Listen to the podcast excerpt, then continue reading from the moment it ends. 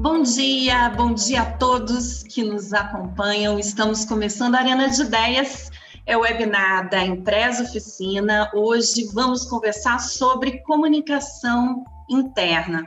Né? Comunicação interna em tempo de pandemia, com a gente, Inara Pilate.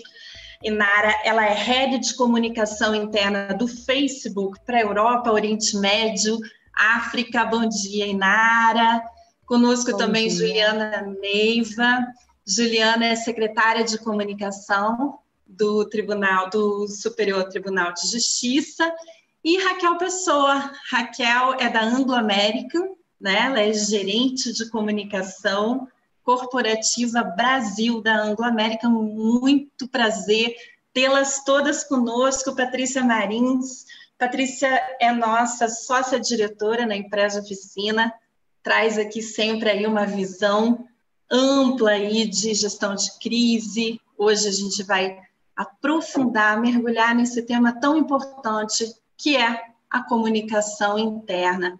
E Nara, queria começar com você. É muito legal porque a gente tem hoje uma representante mais ligada à indústria, ao dia a dia. Eu sei que a Raquel está ligada desde 5, 6 horas da manhã, porque o dia já começa na, na Anglo-América muito cedo. Inara está em Londres, também começou cedo o dia, está um pouco mais à frente do que nós, né, Inara? É, e aí é um outro ângulo, né? É uma empresa que pode manter um grande número, imagino, é, de colaboradores em home office, né? E Juliana vem pelo ângulo aí da gestão pública. Inara, quais são as ferramentas que o Facebook que o Facebook tem usado nesse momento de pandemia para conversar com seus colaboradores. Eu acho muito interessante, porque como você cuida aí de Europa, Oriente Médio, imagina que tenha variações, né, que você use em alguns momentos, assim, mensagens, mas de forma, é, trabalhadas de forma diferente. Eu queria te ouvir sobre isso. Legal. Vocês me escutam bem? Bem, bem. Bom dia, pessoal. Boa tarde. Para mim aqui já é uma hora da tarde. É, obrigada pelo convite. Com relação aos canais, né, as ferramentas que a gente usa para se comunicar durante esse momento, basicamente o nosso principal canal é de, de comunicação é o Workplace, é, que é o, o, Facebook corporativo, é onde a, a, conversa acontece em todos os níveis, né? É, é onde a gente divulga o que está acontecendo e as pessoas comentam, reagem, é onde as diferentes áreas têm seus fóruns de discussão e, e não só é, a gente comunica o que está acontecendo na empresa, mas as pessoas criam grupos sobre assuntos que são importantes para elas, profissionais ou não, né? E, e durante a, a, pandemia, a gente viu um número muito grande de engajamento nessa ferramenta que já era bastante usada, né? É, o número de, é, a gente chama de time spent, o número, o, o, o, o tempo que as pessoas passam na ferramenta aumentou em 40% desde que a gente começou a fechar os escritórios e as pessoas começaram a trabalhar de casa, né? É, os eventos migraram para o Workplace para serem é, feitos de maneira 100% virtual, mas com, com interação, porque as pessoas podem comentar, podem reagir em tempo real, né? A gente usa o Workplace para postar enquetes, para as pessoas adicionarem e votarem nas perguntas que elas querem que o marque ou que os outros líderes respondam. Então a gente consegue saber exatamente o que está na cabeça das pessoas, né? É, e, e, a monitorar o sentimento em tempo real de o que o que está sendo mais popular, o que, que não está sendo, é, onde que o sentimento está mais negativo, onde está mais positivo. E o legal do Workplace é que é, e isso ajudou muito durante a, a, pandemia, é que você pode segmentar os públicos de acordo com os grupos. Então, você consegue falar com quem é, você precisa e, e, e, monitorar aquele sentimento. Você não precisa esperar a próxima pesquisa de clima, né? Eu acho que, contando um pouco de como foi aqui na Europa, né? Quando a gente começou a fechar os escritórios, é, a gente postava os detalhes relevantes para cada país no grupo local, sem precisar gerar um ruído para outras audiências. É, e para as políticas da companhia, que valem para todo mundo, a gente tem um grupo global oficial, que todo mundo segue e acompanha. É, isso foi, foi muito bacana, porque é, diminuiu muito o ruído para quem não precisava e foi educando as pessoas a buscar informações é, é, em, em, lugares específicos, em grupos específicos, né?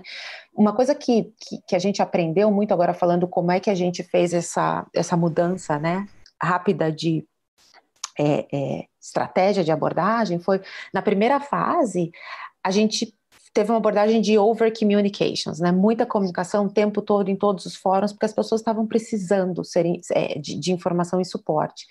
Já nessa segunda fase, quando estava todo mundo em casa, a gente, o feedback foi de que tinha muita informação, e isso estava é, contribuindo para a ansiedade. Então a gente mudou rapidamente a abordagem de opa. É, é não, não precisa todo líder, todo momento, compartilhar essa informação, replicar essa informação que já está num lugar, né, num grupo onde as pessoas estão acostumadas a ir para buscar é, é, notícias ou aquela atualização sobre determinado assunto. Esse, esses são os pouquinhos dos aprendizados. Bacana, Enara. Raquel, queria ouvir um pouco aí sobre o teu ângulo. Eu sei que você desenvolveu todo um planejamento de comunicação interna voltado aí para para manter teu time engajado, né? tranquilo com relação às orientações. Queria que você contasse um pouco dessa tua experiência, como é que você montou esse grande plano aí para o momento da pandemia aqui no Brasil. Bom, em primeiro lugar, eu gostaria de agradecer a oportunidade, né, de bater esse papo de altíssimo nível com colegas, né, de áreas diferentes, com experiências magníficas. E é, esse momento é um momento muito complexo, né? Todos nós sabemos. É um momento que a gente precisa buscar uma comunicação que transmita confiança, que tranquilize. E é, com base na pesquisa que foi feita recentemente em abril, né, com os nossos empregados, é, quase 60% dos empregados falaram que queriam uma comunicação constante mesmo, diariamente, uma, uma vez a cada dois dias. Né? É, 95% desses empregados também falaram que é pela comunicação que eles se sentem mais tranquilos e confiantes para fazer o trabalho.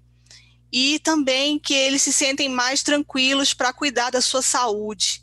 Então, essa comunicação toda que a gente construiu junto com o grupo de gestão de crise, é importante ressaltar que é um trabalho multidisciplinar dentro da empresa, né, com a área de RH, saúde, segurança. Então, todo mundo está mobilizado para essa para esse movimento, né, de comunicação dentro da nossa organização. Então, todas as narrativas que a gente constrói em torno de mobilização das pessoas, para que elas possam, né, primeiramente se sentir tranquilas e seguras para fazer o seu trabalho, seja de casa, né, nós temos aproximadamente 3 mil empregados no Brasil trabalhando de casa remotamente, e quem está dentro da área operacional poder continuar o seu trabalho também com muita tranquilidade. Né? Então, é uma comunicação que tem que ser ágil, leve, que a gente tem buscado ilustrações, o vocabulário mais empático, objetivo, usando muita linguagem audiovisual, vídeos, podcasts, mostrando essa comunicação disposta ao diálogo, né, uma escuta ativa, franca. Então, com isso, a gente tem reforçado muito a comunicação junto com as nossas lideranças, né, dando material de suporte para a liderança fazer esses diálogos. Muitas vezes o líder vai precisar comunicar né, que tem alguém na sua equipe que testou positivo para o Covid, então como é que ele faz isso? Então tem todo um roteiro, um protocolo para ele seguir, né? É, uma série de materiais também de segurança, saúde, para que ele possa trabalhar com o seu empregado. Nós preparamos também uma aba especial no nosso aplicativo que se chama Engage, para que todos os empregados tenham acesso fácil a essa informação na palma da mão. Então, dentro do aplicativo, nós colocamos todo o material preparado diariamente é, para que ele possa acessar facilmente. E uma coisa que foi muito importante para a gente, que a gente percebeu rapidamente, né, a presença do nosso presidente, do Bill, ele já fazia um encontro com os empregados presencial e nós transformamos esses encontros em virtuais. Ele fez uma série de lives com os empregados, um exemplo dessa escuta ativa, né? É, e tivemos aproximadamente 1.200 participantes no Brasil inteiro dessas lives, o que é um número bem bem significativo, né, considerando que temos pessoas dentro da área operacional, as pessoas fazendo perguntas para ele, ele respondendo de uma forma muito transparente, e as perguntas que a gente não conseguiu responder durante a live, elas estão sendo respondidas até então é, nos canais de comunicação interna. Então, em resumo, também, é, junto com a área de RH, todo um trabalho voltado para a saúde física e mental, um programa que se chama Lotus, que nós reativamos, que tem lives semanais com diversos temas, como ergonomia, relacionamento conjugal, aulas laborais, de culinária, sala de meditação, atendimento psicológico gratuito, enfim, é, uma série de atividades para além de falar somente do Covid, né? Porque senão ninguém aguenta. Então, é, a empresa está muito voltada para isso, para proporcionar momentos, mesmo que sejam é, dentro de um contexto complexo, para que o empregado possa relaxar e falar de outras coisas. Também falamos é, de temas complexos, como violência doméstica, né, com os dados que aumentaram no Brasil é, sobre esse tema. Também fizemos uma live com isso, sobre esse tema especificamente com uma, uma executiva e uma palestrante que combate a violência doméstica no Brasil e tem sido muito interessante essa receptividade. A gente já teve em dois meses do programa Lotus aproximadamente 4 mil pessoas participando dessas atividades. Bacana. Você falou muito, Raquel, aí desse contato, né, do teu líder, do presidente com todos os colaboradores, que é importante. Antes de passar para a Juliana, que eu também estou louca para ouvir ali como é que o STJ tem trabalhado, eu queria ouvir Patrícia um pouquinho sobre, já que a gente falou aqui do líder, a presença do líder, como é que os líderes podem melhorar a comunicação, Patrícia, deles com os colaboradores nesse momento? O que, que eles têm que fazer? Bom dia, Fernanda. Bom dia, Juliana, Raquel, Inara. Um super prazer ter vocês aqui, vocês terem aceito o nosso convite. Muito obrigado, super privilégio poder trocar essas ideias com vocês e aprender muito com vocês. Gratidão mesmo aí pelo terem aceito o convite. É, eu acredito muito, Fernanda, é, que essa é a hora do líder. A crise, na realidade, é um momento da liderança é, demonstrar o que ela realmente tem como valor. Né? É, a gente percebe que a tempestade que faz o bom marinheiro, né? como já dizia o bom, o nosso bom poeta, né? É, e, e, a gente não, na realidade, não cria é, nada com robustez e com propósito, a gente não passar por uma tempestade. É, e o líder é quem, para o bem ou para o mal, pode dar o exemplo. Né? Então, não tem como uma crise sem precedentes como essa que nós estamos vivendo, a gente acreditar que essa não é uma comunicação de liderança. Essa especificamente é uma comunicação de liderança. Por quê? Porque é uma comunicação de guerra, como eu tenho falado. Na guerra, o papel do líder é o papel da orientação. Nós vamos ficar na trincheira, nós vamos avante, nós vamos mais para o lado, é a tropa 1, a tropa 2, enfim, tem uma comunicação de comando que ela é muito importante. No entanto, a gente até então via que essa comunicação de liderança no momento da crise, ela era uma comunicação olho no olho. Porque comunicação de crise interna, ela principalmente tem o papel de trazer calma. Na crise, o líder, ele acalma. Na tempestade, o marinheiro acalma. Então, só que até então a gente tinha o contato pessoal, muitas vezes, desse líder com as suas equipes, que é o que trazia aquele refrigério do olho do, no olho, do, do bálsamo, do bálsamo, de aparar as arestas, né, que é muito o papel do líder, né, desfazer muitas vezes com, é, com, conflitos de informações ou de interpretações internas. Né? Agora nós temos um desafio que é fazer isso tudo comunicação que acalma, comunicação que orienta, comunicação de comando, no momento em que todos estamos em casa, ou grande parte está em casa, sem esse contato visual. Então, como bem disse a Raquel e a Inara, nós temos que trabalhar muito a questão da frequência, entender qual é essa frequência, né? Nós, do Grupo Empresa e na Empresa Oficina, nós temos feito pesquisas semanais para entender qual é o ponto que nós temos que endereçar, qual é a dor, qual é a situação, né? como é que o nosso colaborador está percebendo esse momento. Né? E a partir daí trazer uma comunicação de liderança muito próxima. Então, a frequência e o conteúdo, eles passam a ser muito predominantes nesse momento. De nada adianta eu ter um belíssimo conteúdo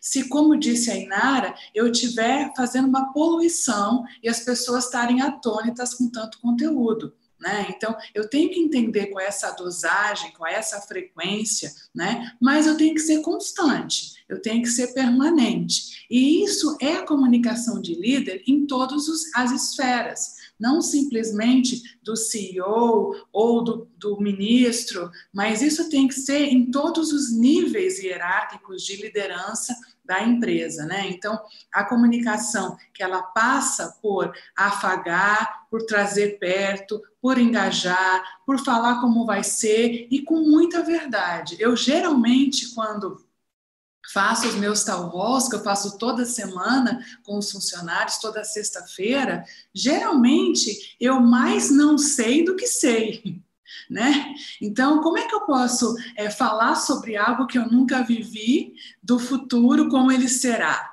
Né? Mas é um diálogo, é uma conversa. Então, eu estou aberta para falar, estou aberta para receber perguntas e falar. Muitas vezes eu não sei, mas nós vamos analisar juntos e nós sairemos dessa, eu tenho certeza, fortalecidos. Porque o que eu tenho percebido, é, em geral, é que a pandemia trouxe uma união muito forte dos times. Né? Então, esse momento em que todos precisam estar é, unidos e olhando o que vai acontecer, tem aumentado é, a, a, permanência, como disse a Inara, o tempo né, que as pessoas ficam conectadas nos canais de comunicação interna, porque elas querem saber qual a orientação da empresa, elas querem saber como é que vai ser o dia de amanhã, elas estão ansiosas, eu vou perder meu emprego, não vou perder meu emprego, né? tem muito medo no ar, nós estamos vivendo vivendo, né, é, é, num ambiente de muito medo. Não à toa, é, o ano passado, a palavra do ano, né, pelo Ruais, foi tóxico, né, gente? Então vamos lembrar que essa, esse momento todo, né, a gente já estava, a sociedade já estava vivendo um momento é, muito tóxico, e agora é o grande medo, que é a grande palavra, que se a gente pega todas as indexações de qualquer palavra que significa o momento que nós estamos vivendo, é medo. Então, o papel da comunicação interna o papel do líder nesse momento é endereçar palavras para afagar esse medo com muita verdade, com muita autenticidade, sem falsas promessas e com comando. Né? Então, é uma comunicação de guerra que ela tem que ter comando. Comando, quando eu digo, não é no sentido top-down, mas no sentido de orientação. Orientar exatamente o que é possível ser orientado fazendo uma gestão diária. Não é uma gestão prospectiva, mas é uma gestão diária, na minha visão. Muito obrigada, Patrícia. E ouvir Juliana Neiva, né? Como é que tem sido a experiência no STJ? É, deve ter sido um desafio grande preparar um, um plano de comunicação interna para poder trabalhar mensagens, enfim. Há muito se discute o teletrabalho, é, tanto no judiciário quanto no Ministério Público e, enfim, em outras instâncias, mas é, ele teve que chegar, né, Juliana? Bom. Como é que foi essa, essa adaptação e qual foi o papel da comunicação interna nesse momento? Bom dia a todos, Bom obrigada dia convite.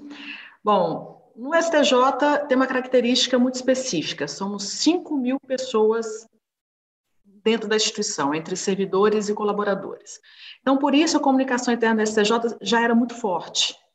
A gente comunicar diariamente com essa população, como a Minara falou, a gente chama que o STJ parece um município, tem tem, tem Secretaria de Saúde, tem a Prefeitura, é um, é um ambiente muito grande. Então, a, a comunicação interna já era muito forte.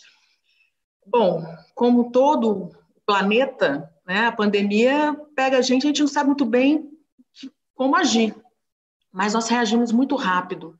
É, a equipe, né, tem uma equipe muito preparada, né, que já estava na STJ, alguma, alguns líderes da, das, coordena, das coordenadorias, outros vieram comigo, mas todo mundo muito engajado, muito é, coeso. Então, rapidamente, a preocupação era, precisamos acalmar o nosso público. Porque qual era o momento? Incerteza, ninguém sabia o que estava, o planeta não sabia o que estava acontecendo, o que seria amanhã. Então, a primeira, quando chegou no Brasil, quando chegou no nosso ambiente, é, vamos informar com transparência. Então, começamos com as resoluções. Imediat... Antes de publicar amanhã, era assinada a resolução que determinava orientação para teletrabalho. É, pessoas, as primeiras foram as pessoas com do, grupo de risco vão ter prioridade para afastamento. É, qualquer sintoma de gripe, 14 é, dias de afastamento. Então, diariamente fazendo essa divulga essa essa informação uh, muito rápida.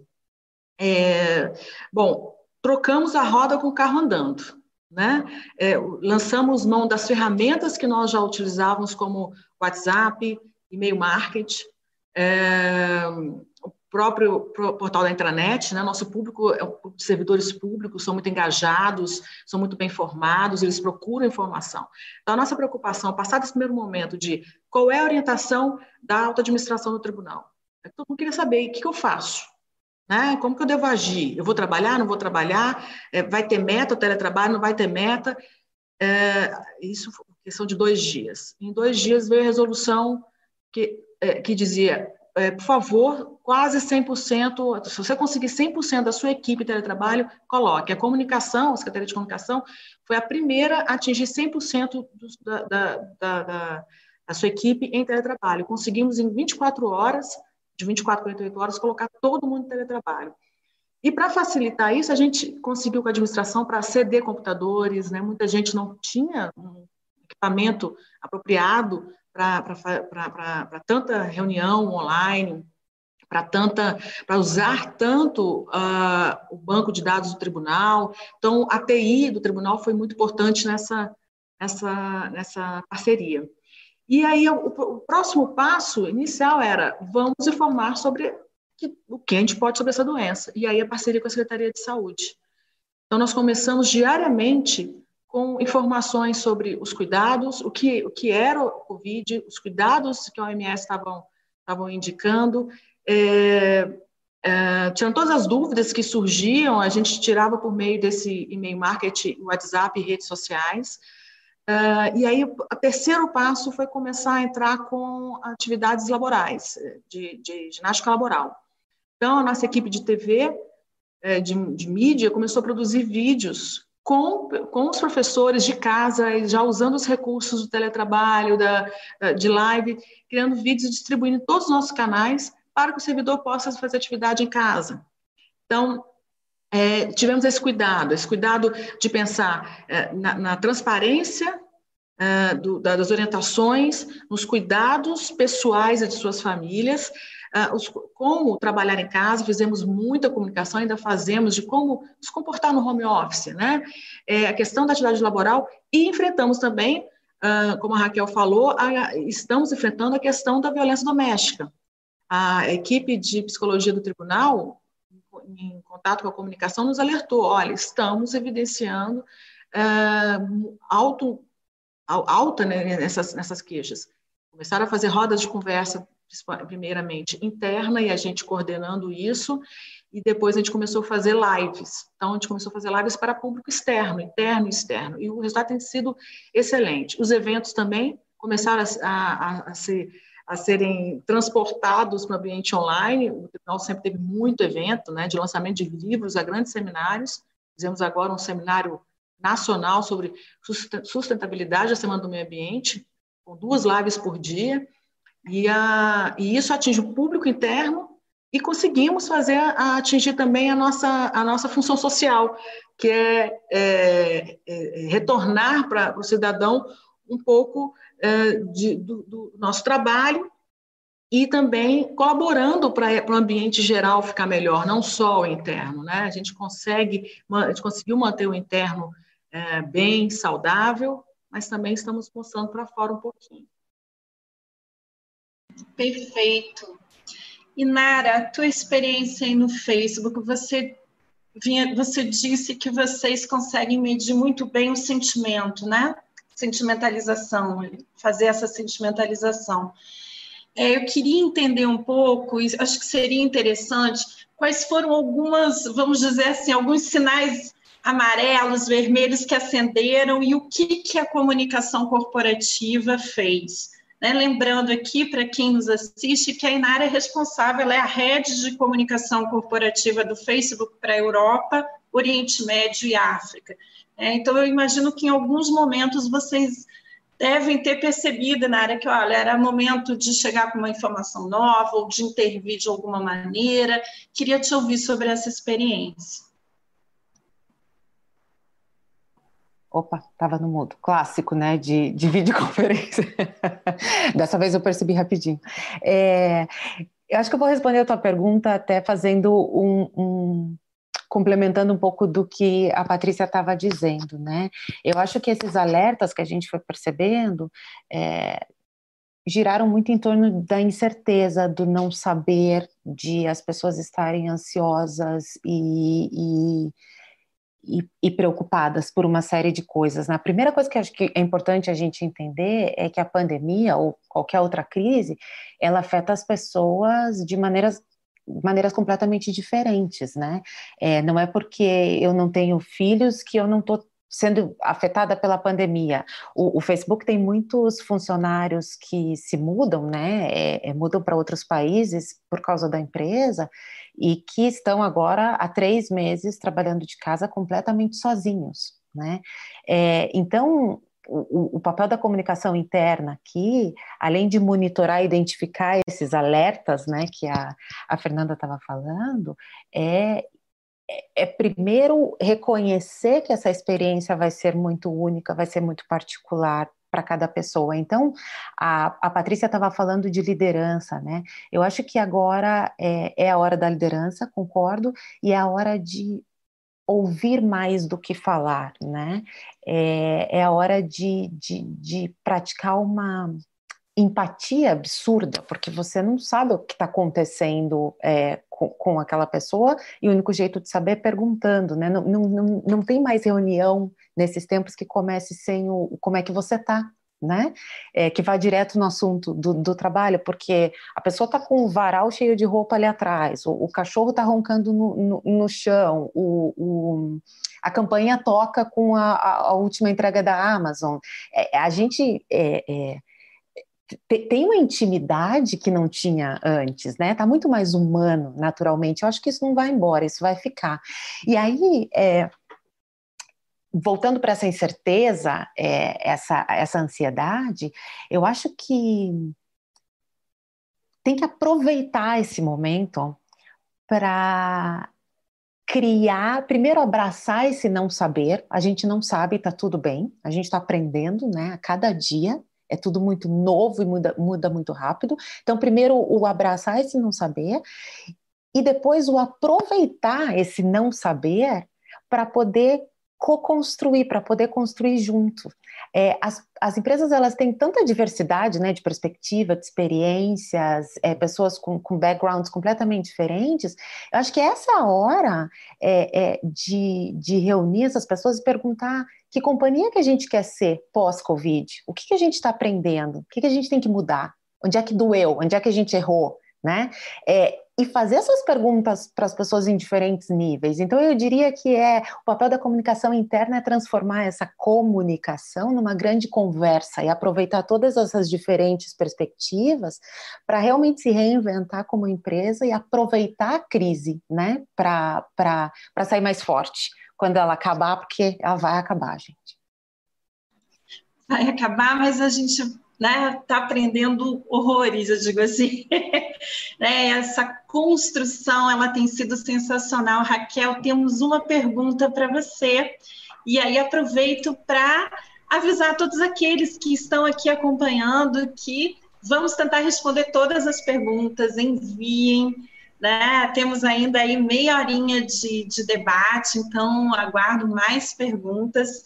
Mário Correia, Raquel, ele pergunta: é, com o público operacional trabalhando nas unidades, comunicação digital funciona neste momento? Que tipo de ferramenta? WhatsApp, aplicativo?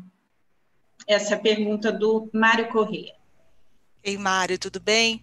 Sem dúvida, isso é um grande desafio, né? Considerando que a nossa atuação é de mineração, né? E temos operadores que fazem essa mineração acontecer.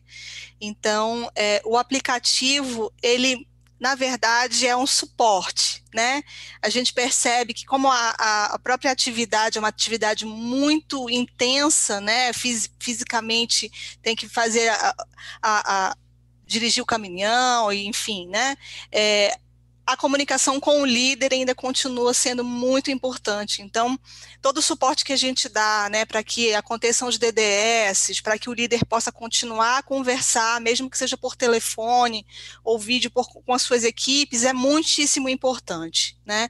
É, e uma coisa que é muito característica da nossa atuação é que, na verdade, não é nenhuma comunicação interna, é uma comunicação com o empregado, porque esse empregado ele faz parte da comunidade, né, dos municípios onde a gente faz a mineração, né, então ele, ele replica a informação, se ele estiver bem informado, ele vai nos ajudar a, a replicar uma informação correta, se ele estiver com gap de informação, ele vai ficar com dúvidas, pode espalhar um boato, então essa presença do líder, mesmo que virtual, né, nos DDS diariamente é muito importante para que a gente mantenha o fluxo da informação né, e também que as dúvidas cheguem quando a pessoa, né, um operador está com alguma questão que ele não, não conseguiu ainda entender, ele levar essa dúvida para o líder dele. A gente faz fóruns constantes com essas lideranças, trazendo, captando que dúvidas são essas, para que a gente possa responder nos nossos canais de comunicação interna. Então, a gente tenta fazer sempre abarcar o máximo possível de soluções soluções. Né? O WhatsApp também é utilizado é, para liderança, no nosso caso especificamente. A gente manda o material para o líder para que ele possa cascatear com suas equipes né, e trabalhar aquele material mais especificamente nos fóruns que ele tem. Então, eu acho que a Patrícia falou muito bem essa importância do líder cada vez mais, né? Para o líder que o empregado olha quando ele tem uma dúvida, quando ele se sente inseguro, né? Então, é sempre, é, a comunicação eu sempre falo, né? Água mole em pedra dura, né? Então, é tentar é, capitanear ao máximo essas escutas e devolver nas diferentes ferramentas que a gente coloca à disposição da empresa começaram a chover nossas perguntas. Eu acho que, de certa forma, você respondeu a Tássia Estevão. Ela diz aqui como as empresas estão falando com os colaboradores offline que realizam as atividades essenciais, né, Raquel? Acho que é um pouco disso que você. Sim. Que você falou. Uhum. Mas aí lembrei, Raquel, que a gente, numa conversa prévia, você me falou que usa também alguns outros, vamos dizer assim, outras ferramentas muito antigas e que são super atuais, como o Jornal Mural. Eu queria que você conversasse, falasse um pouco também dessas outras ferramentas não digitais. É, o Jornal Mural é utilizado na empresa. Nesse momento, como a gente está com menos pessoas nas áreas operacionais, a gente tem mais dificuldade de atualizar essas informações, né? Então, a gente está exatamente nesse momento para a retomada de uma comunicação mais visual dentro das áreas operacionais, né? banner, faixa, e também tentar operacionalizar novamente o jornal mural e reforçar com o empregado para que ele também acesse o aplicativo, né, que é uma forma mais fácil de ele ter essa informação diária né, na palma da mão. Então é um desafio constante, né, da gente buscar sempre se reconstruir. A equipe de comunicação, eu acho que de todas as empresas tem sido muito demandada né? São pessoas que a gente de fato tem que olhar com muito carinho, que são que estão levando o recado, né? Eu falo que nós somos os mensageiros, né? E, e também manter o time, né, com a moral alta para continuar a fazer esse trabalho que é como, como a Patrícia falou, é uma comunicação quase de guerra, né, constante, e, e para que a gente possa se sentir tranquilo também, somos empregados, né, e passar essa tranquilidade para os times nas mais diversas frentes, desde o diretor até o operador. É isso que é isso que é a nossa, a nossa missão diária. Juliana Neiva, uma pergunta para você, é, de Felipe Zulato. Uh, ele pergunta: como foi operar nesse período de home office com as limitações que a estrutura do serviço público impõe para os servidores? Bom, Felipe, é, primeiro usando a criatividade, né? Criatividade e essa questão da liderança, de fazer com que a equipe se, se sinta um time e, e, o sentimento de temos que continuar com a nossa prestação uh, ao cidadão, né, dentro do possível. Então, a primeira orientação dentro da equipe da comunicação da STJ, que temos aí por volta de 100 pessoas, é, vamos para casa. Primeiro momento é vamos identificar os recursos que cada um tem e, e, vamos começar a trabalhar. E fomos criando processos de trabalho. Aqueles, aqueles, aquelas situações pontuais de dificuldade tecnológica, né, de recursos, ah, pedimos ajuda à administração. Administração, precisamos de dois, três computadores, porque as pessoas precisam trabalhar, precisamos informar o tribunal, e a administração foi autorizando caso a caso com o apoio da TI. Enquanto isso, a TI também se aprimorando.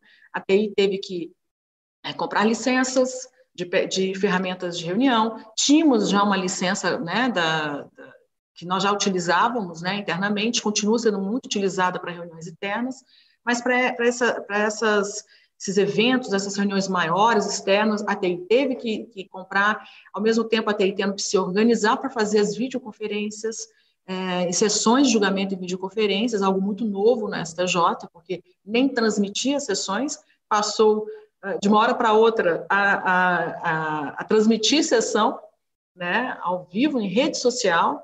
Quer dizer, no início a Fernanda falou, ah, não, o teletrabalho ainda estava começando e a pandemia chegou e, de, definitivo, uh, determinou o teletrabalho. E foi isso mesmo.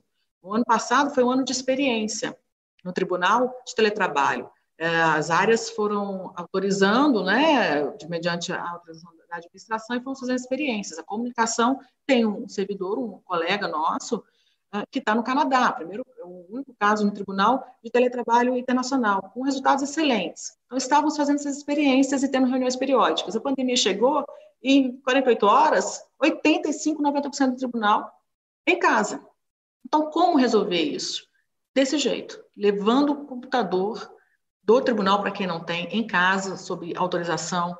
Uh, hoje, a, a, internet, né, ela, ela, aqui em Brasília, pelo menos, a gente tem uma situação um pouco melhor, com alguns casos de sinal ruim, mas aí traz para o chefe, traz para o líder e fala, olha, hoje eu estou com a conexão ruim, a gente, a gente já sabe que vai ter que esperar um pouquinho aquele, aquele retorno daquele trabalho.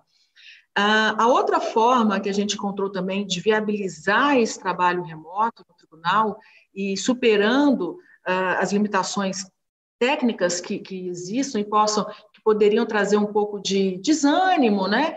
É mostrando para o servidor o resultado do trabalho dele. A gente começou, quando deu três, quatro semanas, a divulgar semanalmente os resultados, mostrando, olha, o seu esforço em casa está rendendo o resultado. É, e, e, e, internamente é obrigado, obrigado por você estar tá abraçando isso, obrigado por você estar tá fazendo o seu esforço de, de conciliar casa, filho, uh, insegurança, medo né, do, do, que vai ser amanhã, e está superando isso para trabalhar, para estar tá aqui com a gente. E aí entra uma questão que eu acho muito relevante quando se fala em comunicação interna.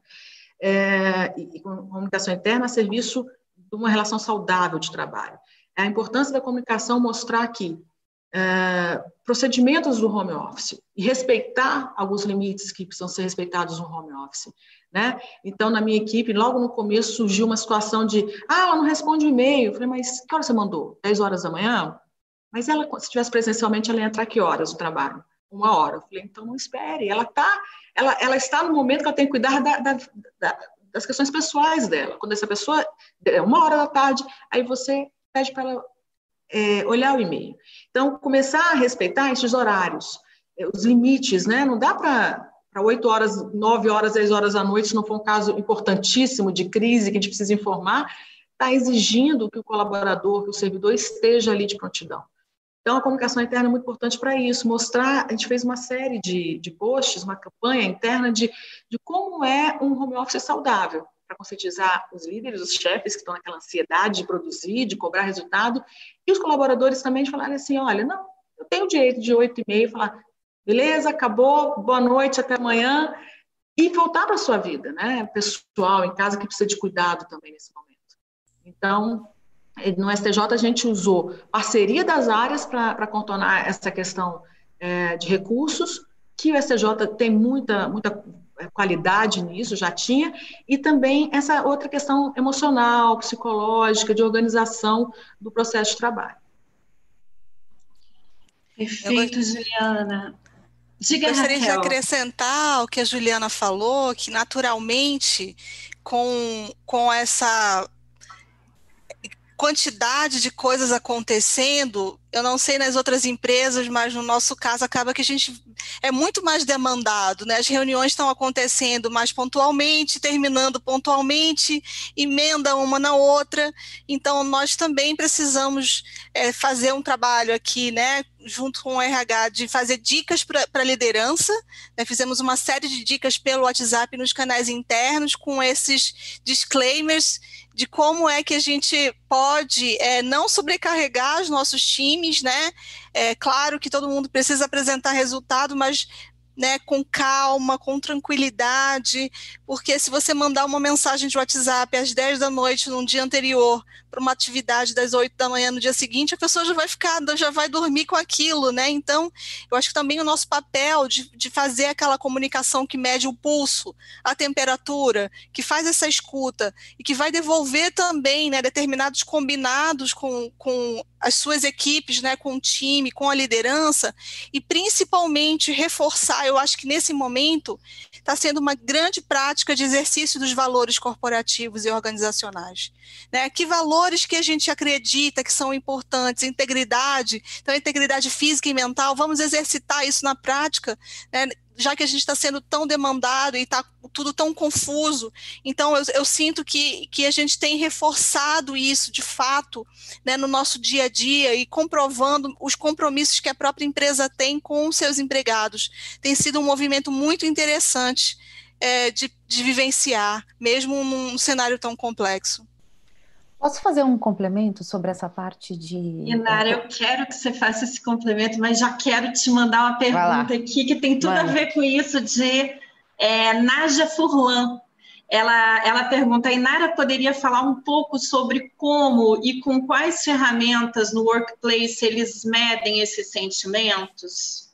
Legal. Acho que é, deixa antes eu só complementar o que a Juliana e a Raquel estavam falando sobre é, a mudança no volume de trabalho, né? Eu volto para o meu ponto anterior de praticar uma flexibilidade absurda, né? É, em todo, agora em todos os momentos.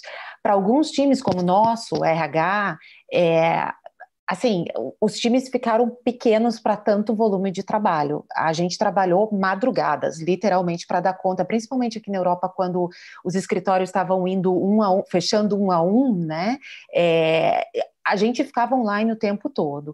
É, agora, alguns times ficaram mais ociosos, e, e, e, e isso tem, eu acho que parar tudo e reconhecer que a pandemia impacta times diferentes e as pessoas de, de, de maneiras particulares específicas é super importante, é, até para influenciar que tipo de mudanças que a gente vai fazer nas políticas como empresa, né? Por exemplo, no Facebook, alguns times de vendas ou é, de tecnologia acabaram ficando mais ociosos, enquanto os times de RH, comunicação interna e diversos outros que trabalham com produtos, de repente começaram a trabalhar demais, horas e horas a mais no dia.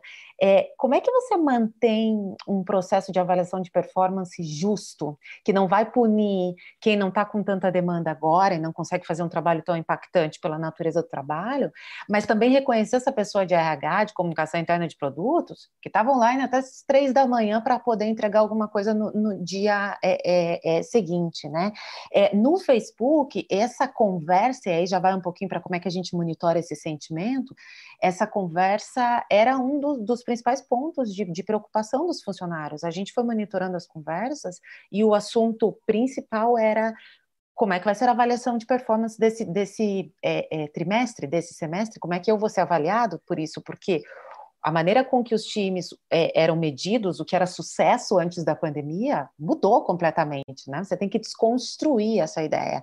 É, e ouvindo um pouco dessa ansiedade, dessa angústia do, do, do, do público interno, o Facebook é, não, não vai fazer o processo formal de avaliação de performance esse semestre, como a gente faz, é sempre duas vezes por ano, mas vai pagar é, o bônus com um multiplicador da, é, que equivale a um, um, um, rating, uma avaliação de excedeu expectativas.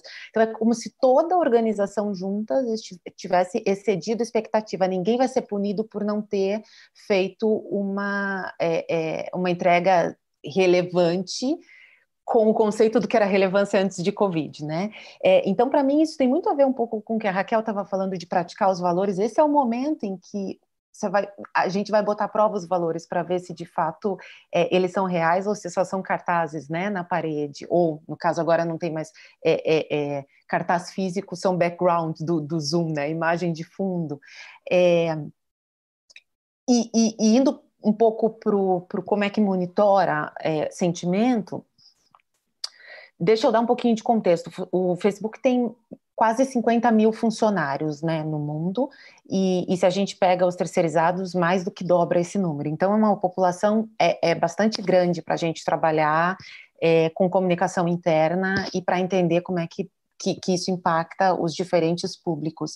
É, além do, do workplace, obviamente, a gente tem outros canais podcast, resumindo as, as principais notícias da, da, semana. A gente tem um programa de TV interno que vai, é, que mudou também um pouco o tom durante a pandemia para trazer um pouco, para entrar na casa das pessoas e mostrar um pouco como é que elas estão lidando é, com, com cuidando dos filhos ou estando sozinhos, porque acho que essa troca traz um pouco de conforto também, né, de você saber que você não está sozinho.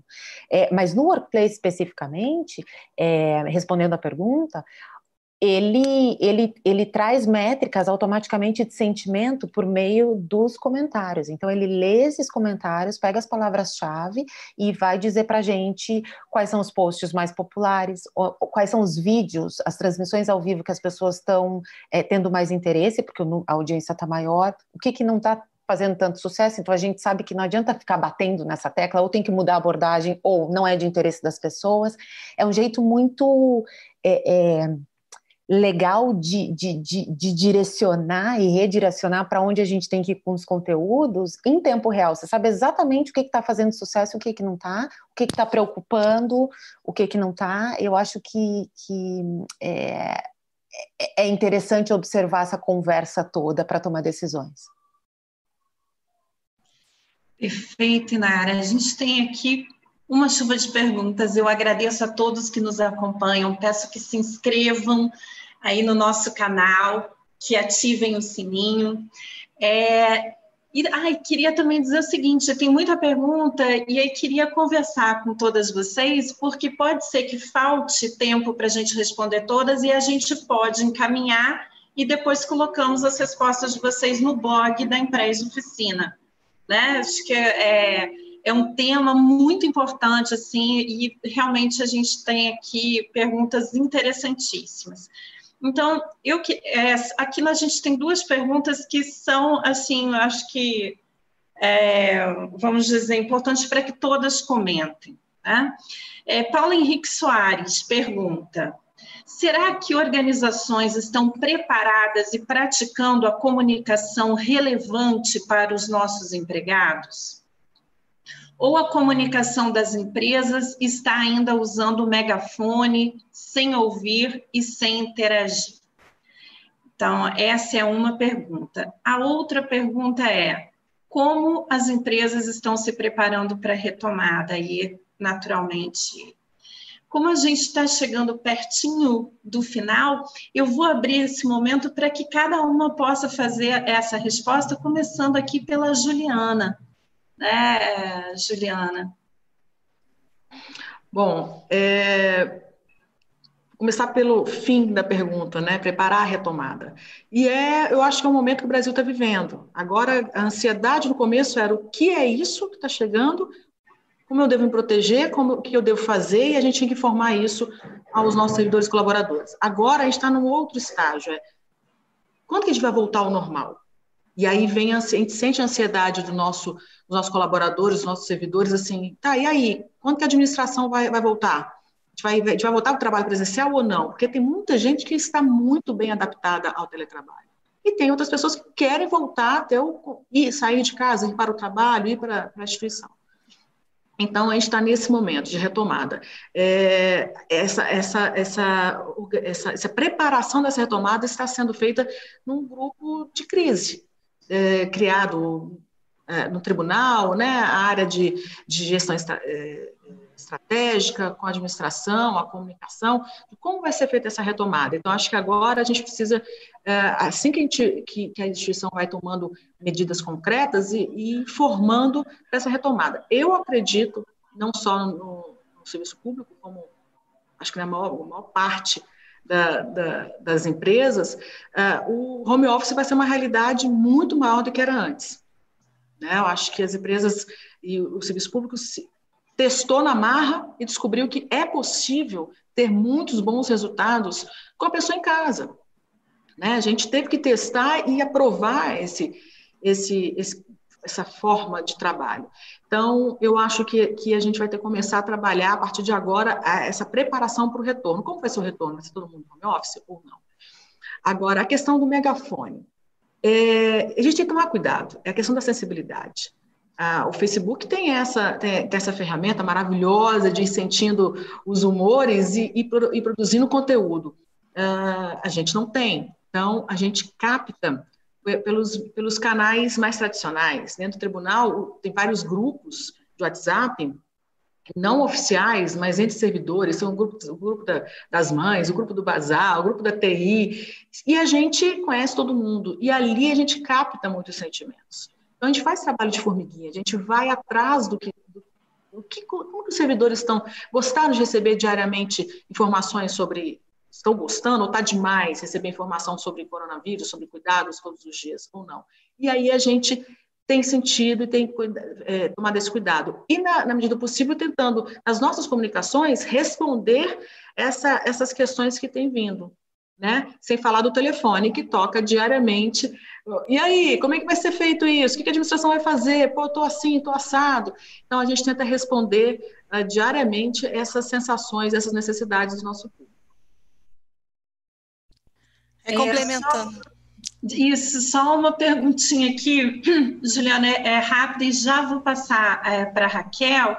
É, Nelson Ferraz perguntando se o STJ já tem um plano de preparação de servidores e magistrados para o retorno ao trabalho presencial. Então, exatamente isso que eu estava falando, né? É, o grupo foi criado. É, o grupo foi criado, está sendo trabalhado. Uh, o presidente do tribunal tem uma consciência muito grande da necessidade da preservação da, dos servidores, então imediatamente ele determinou todo mundo, quem pudesse fosse para casa, trabalhar em casa, ficou que é essencial para o tribunal, que é a Secretaria de Saúde, parte da Secretaria de Saúde que trabalhou, tem trabalhado incansavelmente, e a gente parceria com eles, e a TI, né, e parte da segurança, por causa do, do bem público, mas bem pequeno. Mas então, é, começamos agora é, a preparar esse retorno, que não deve ser antes de agosto, porque a consciência é, estamos no pico, talvez nem vamos chegar no pico da doença, então nós temos que preservar o nosso corpo. Né? Ah, então, magistrados e servidores estão todos neste momento, ah, esperando esse processo de retomada que vai ser feito de acordo com as orientações médicas científicas. Eu acredito que a STJ não vai voltar sem ter a segurança e os cuidados internos né, principalmente de estrutura física, para enquanto não tiver condições de manter essa segurança para os servidores.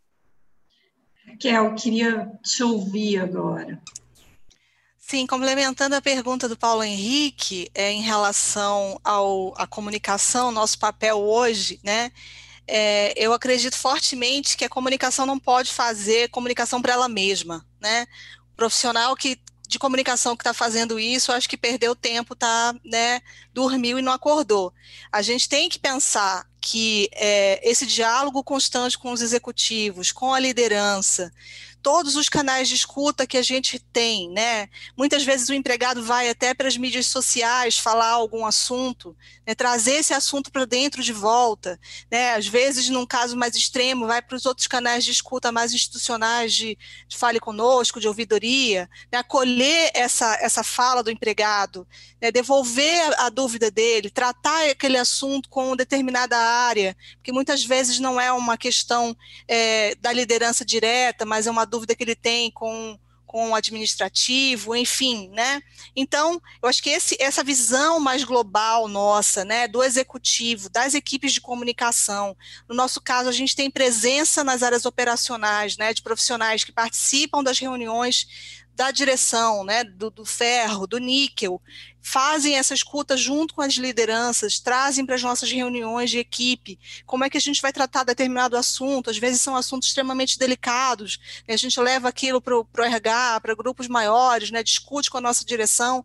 Enfim, então eu acredito muito nessa comunicação super presente, ativa, né? e que mesmo à distância a gente tem como sentir sim esse pulso, essa temperatura e trabalhar nesse, nesse retorno constante para que a gente mantenha a roda girando né, e minimize esse medo, as angústias, as dúvidas que são naturais desse momento. Obrigada, Raquel. E Nara? Legal, deixa eu começar então pela, pela retomada. É, Primeiro sobre trabalho remoto, né? Eu acho que essa é a tendência. Twitter, Square, Dell já anunciaram alguma forma de trabalho remoto permanente. O, o Mark, nosso CEO, anunciou uma visão de ter metade dos empregados, pelo menos, trabalhando totalmente remoto nos próximos 5, 10 anos. E, e olhando para a nossa escala, é, é uma visão bem ambiciosa, mas a gente acredita nisso. E eu acho que a pandemia está é, tá ajudando a, a mostrar para muitas empresas, como a Juliana estava falando, a, é, que, que, sim é possível, né? Metade dos nossos funcionários disse numa pesquisa que eles eles estão tão produtivos ou mais trabalhando é, é, do escritório, né? Desculpa, trabalhando em casa versus como eles eram no, no escritório. Agora, isso tem que ser feito de uma maneira muito estruturada, intencional, bem pensada. É, primeiro, porque, como a Juliana falou, trabalho remoto não é para todo mundo, né? É, nessa mesma pesquisa, mais de 50% da, da, das pessoas é, disse que, que é, queria voltar para o escritório o mais rápido possível, né? É, e, e, eu acho que eu vou responder a, a, pergunta da retomada com várias outras perguntas, porque eu acho que isso gera um desafio enorme para os times de RH, comunicação interna, para a liderança, né? É, tem, tem, tem, uma série de, de questões não respondidas que a gente vai aprender juntos. Impacto na cultura. Que aspectos da cultura que, que correm mais risco é, se a gente é, começar a se ver menos pessoalmente, né, a longo prazo. Outra questão super importante que está sendo discutida é a inclusão. Como é que é, qual que é o, como é que eu mantenho, é, se, eu, se, eu, tenho metade do time trabalhando no escritório, metade do time trabalhando em casa, como é que é, a gente garante que as pessoas têm acesso às mesmas oportunidades, à mesma visibilidade, exposição. Né? São, são respostas que a gente ainda não tem, que, estão sendo construídas. É, e eu acho que para a comunicação interna o caminho vai ser construir ou manter essa cultura por meio da conexão, né? É, descobrindo novos jeitos de as pessoas se sentirem conectadas, sentirem parte do todo. Vai muito além de informar, né? Informar é, é, o ponto de partida de times de comunicação, né? Tem a ver com, com garantir que as pessoas estão se sentindo é, suportadas, que elas têm o suporte que elas precisam, é, inspirar as pessoas com o que tem de bacana acontecendo na organização, ampliar as diferentes vozes e histórias do que está acontecendo, e, e, eu acho que é, encorajar né, a, a, a, criação de comunidades, que é o que de fato é, são essas conversas que acontecem na organização, grupos com interesses parecidos se conectando e formando essas comunidades, né? E, e isso me leva para outra é, tópico de megafone, eu acho que a comunicação interna não, não é já, a, a, já faz algum tempo, não tem mais que ser um, um, um hub centralizado de conteúdo. Ah, para postar em algum lugar você tem que passar por mim, porque eu, eu sei escrever, ou eu estou vendo é, é, quais são os assuntos que vão sair essa semana. Eu acho que é descentralizado e vai ser cada vez mais descentralizado. Todo mundo tem voz, né? As empresas que já têm algum tipo de mídia social interna ou uma intranet de, de, de, de duas mãos aí, é, as pessoas já têm voz, eles são todos comunicadores. Ninguém mais precisa, se uma pessoa está lançando um produto, quem melhor do que essa pessoa para contar sobre esse produto do que ela mesma? Ela não precisa de você para isso. Eu acho que o papel de comunicação interna ele vai ser muito, ele é muito mais nobre no sentido de garantir que essa conversa toda é, é ela, ela faz sentido, ela tem uma narrativa alinhada com valores da empresa, com a missão da empresa, que as pessoas sabem aonde ir para buscar informação oficial do que está acontecendo, é, organizar um pouco o, o, essa, essa conversa geral que tem, tem, tem na companhia, muito mais do que tentar controlar isso. Eu acho que a gente não controla mais e nem deve. Tem coisa mais, mais nobre que o, o, o comunicador pode fazer, né? principalmente em tempos de crise. Eu gostaria só de fazer uma complementação rápida à, à fala da Inara, que é um sentimento que eu acho que resume talvez essa nossa conversa. O papel da comunicação interna nesses momentos, nesses tempos de Covid, é dar o máximo de tranquilidade possível para o nosso, para o nosso corpo funcional, para a nossa equipe, eu digo não só da comunicação, mas de toda a instituição, poder lidar com os outros problemas que se multiplicaram além do trabalho, né? É, ele tem, a gente tem que tentar, é, nossa função é fazer com que o ambiente de trabalho fique mais saudável possível, mais tranquilo possível. Então, eu vejo a comunicação interna muito importante nesse momento, por isso, é por meio da comunicação interna que a instituição traz calma, tranquilidade, transparência para falar, ok, podemos trabalhar, e, e você se concentre com o que também é importante, a sua família, a sua saúde, as suas outras dúvidas, então, é, eu vejo que a comunicação interna se torna cada vez mais forte. Nesse momento, foi provada, né, passou na prova de quanto ela é importante para as instituições. Eu queria agradecer muito a presença de todas vocês. É uma hora que passa muito rápido. É, efetivamente, tem perguntas muito boas. Eu vou encaminhar, se possível, para vocês responderem. E aí, é, me comprometo com todos aqueles que estão nos assistindo, que vou colocar no blog da Empresa Oficina. É, foi um debate sensacional, com muitos aprendizados. A gente tem uma última perguntinha que eu vou passar para a Patrícia Marins, a sócia-diretora aqui da Empresa Oficina, responder e aí fazer o encerramento aqui do nosso webinar. Eu sou Fernanda Lambac, sou diretora de Relacionamento com o Poder Público da empresa Oficina. Agradeço a todos e já me despeço. Patrícia, uma pergunta de Luca Andrade, a empresa dela é Avançare, de desenvolvimento. Como lidar com a multiplicidade de comando e de informação que por vezes acontece e gera ainda mais insegurança no contexto atual, tanto no ambiente interno quanto externo da empresa? É, e aí eu acho que você já, já pode fazer o um encerramento para a gente, Patrícia.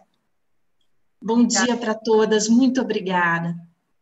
Obrigada, Fernanda. Obrigada a todas que estiveram aqui. Foi uma aula, é, tem sido uma aula, o Arena, para a gente, mas hoje foi muito. E é, eu fico muito feliz de ver como vocês estão é, trazendo conteúdos que são complementares, experiências que são complementares em setores da indústria tão distintos, né? E a, a Juliana trazendo também o serviço público com a especificidade do judiciário, né? Que é, é algo ainda mais específico, né, Ju? Mas ao mesmo tempo experiências que se complementam. É, há muitos anos a gente ouve dizer que a comunicação interna é o patinho feio da comunicação. Né? Eu ouvia isso, o Jorge Duarte tem essa frase, inclusive ele escreveu sobre isso, né? E, e, a pandemia demonstrou, na realidade, que o patinho feio se transformou o grande cisne branco, porque a comunicação interna, é como disse com muita propriedade a Inara, é quem vai dar o rumo do futuro dessa instituição. Né? É quem vai de fato traçar esse legado, esse indicador. E para isso a gente tem que ouvir, a gente tem que ter uma comunicação de liderança muito forte, muito presente, não pode ter omissão da liderança, ela tem que estar presente, mas em primeiro lugar ouvindo, utilizando todos os canais que a gente tiver, com muita frequência, com muita propriedade, com muita empatia, comunicação digital deve ser empática, não é uma comunicação informativa, mas é comunicação. Há uma diferença brutal entre informar e comunicar, e nesse momento a gente tem que comunicar. Comunicar pressupõe ouvir, em primeiro lugar. Eu ouço mais do que eu falo.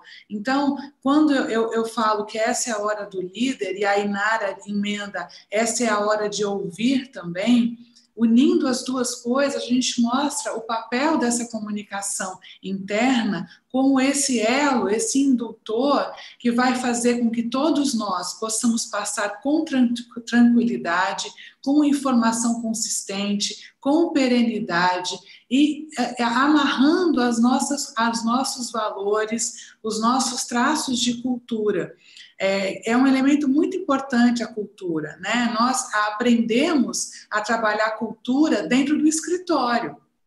Não estando no escritório, nós temos um desafio imenso que é perenizar essa cultura. Então, esse é por isso que, também por isso, que a comunicação interna, ela, ela vai para um outro status. Não é mais a disputa entre a comunicação interna fica no RH ou fica com a comunicação corporativa. Comunicação interna passa a ser o grande pilar estratégico a partir de agora é, na comunicação institucional como um todo, unindo todas as lideranças, unindo o corpo funcional, trazendo tranquilidade e trazendo unicidade para responder à pergunta do Luca. É, nós temos vivido muitas desencontros de informação nas nossas é, é, comunicações que nós temos recebidos pelas autoridades públicas mundiais e no Brasil em especial. As pessoas estão atônitas, elas não sabem em quem confiar, elas não sabem o que elas acreditam, elas não sabem se de fato existe histeria ou não. Esse discurso da histeria volta agora por uma questão de não ter uma comunicação uníssona. Então, comunicação uníssona é o ponto de partida. Né? Então, não existe comunicação interna se ela não tiver unidade. Né? Então, ela tem que ser, sim, é, única né? Então, tem que ter uma única voz. O papel da comunicação interna é garantir uma única voz. Existe a abertura de fala, como disse a, Inala, a Inara, não tem como nós fazemos hoje repressão. As pessoas têm que se comunicar, as pessoas têm que falar, elas têm que se expressar, mas a comunicação da liderança, a comunicação institucional, a comunicação corporativa interna, ela tem que ser única. Ela não pode ter, hora eu falo uma coisa e depois eu retroajo, eu, eu, garanto algo e depois eu volto atrás, porque senão, se as pessoas já estão atônitas, se as pessoas já estão com medo, elas já estão ansiosas, aí que vai passar por uma crise ainda maior de confiança. Né? Eu tenho falado que acredito que eu, a, a Covid-19, antes de ser uma crise de saúde ou de economia, antes da gente entrar nesse embate, para mim, como comunicadora, é uma crise de confiança. Porque as pessoas não sabem da onde virá a confiança delas, elas não sabem sobre o futuro delas. Então, nós comunicadores, nós líderes de comunicação interna também, porque todo líder hoje ele é líder de comunicação interna. Ele tem como principal garantia hoje é preservar a saúde do seu funcionário, preservar que a informação está chegando para o seu funcionário e que o futuro da empresa está sendo construído a partir da escutativa que vem do seu funcionário. Então, esses elementos todos fazem com que, se a gente não tiver unidade de informação, nós não chegaremos a lugar nenhum.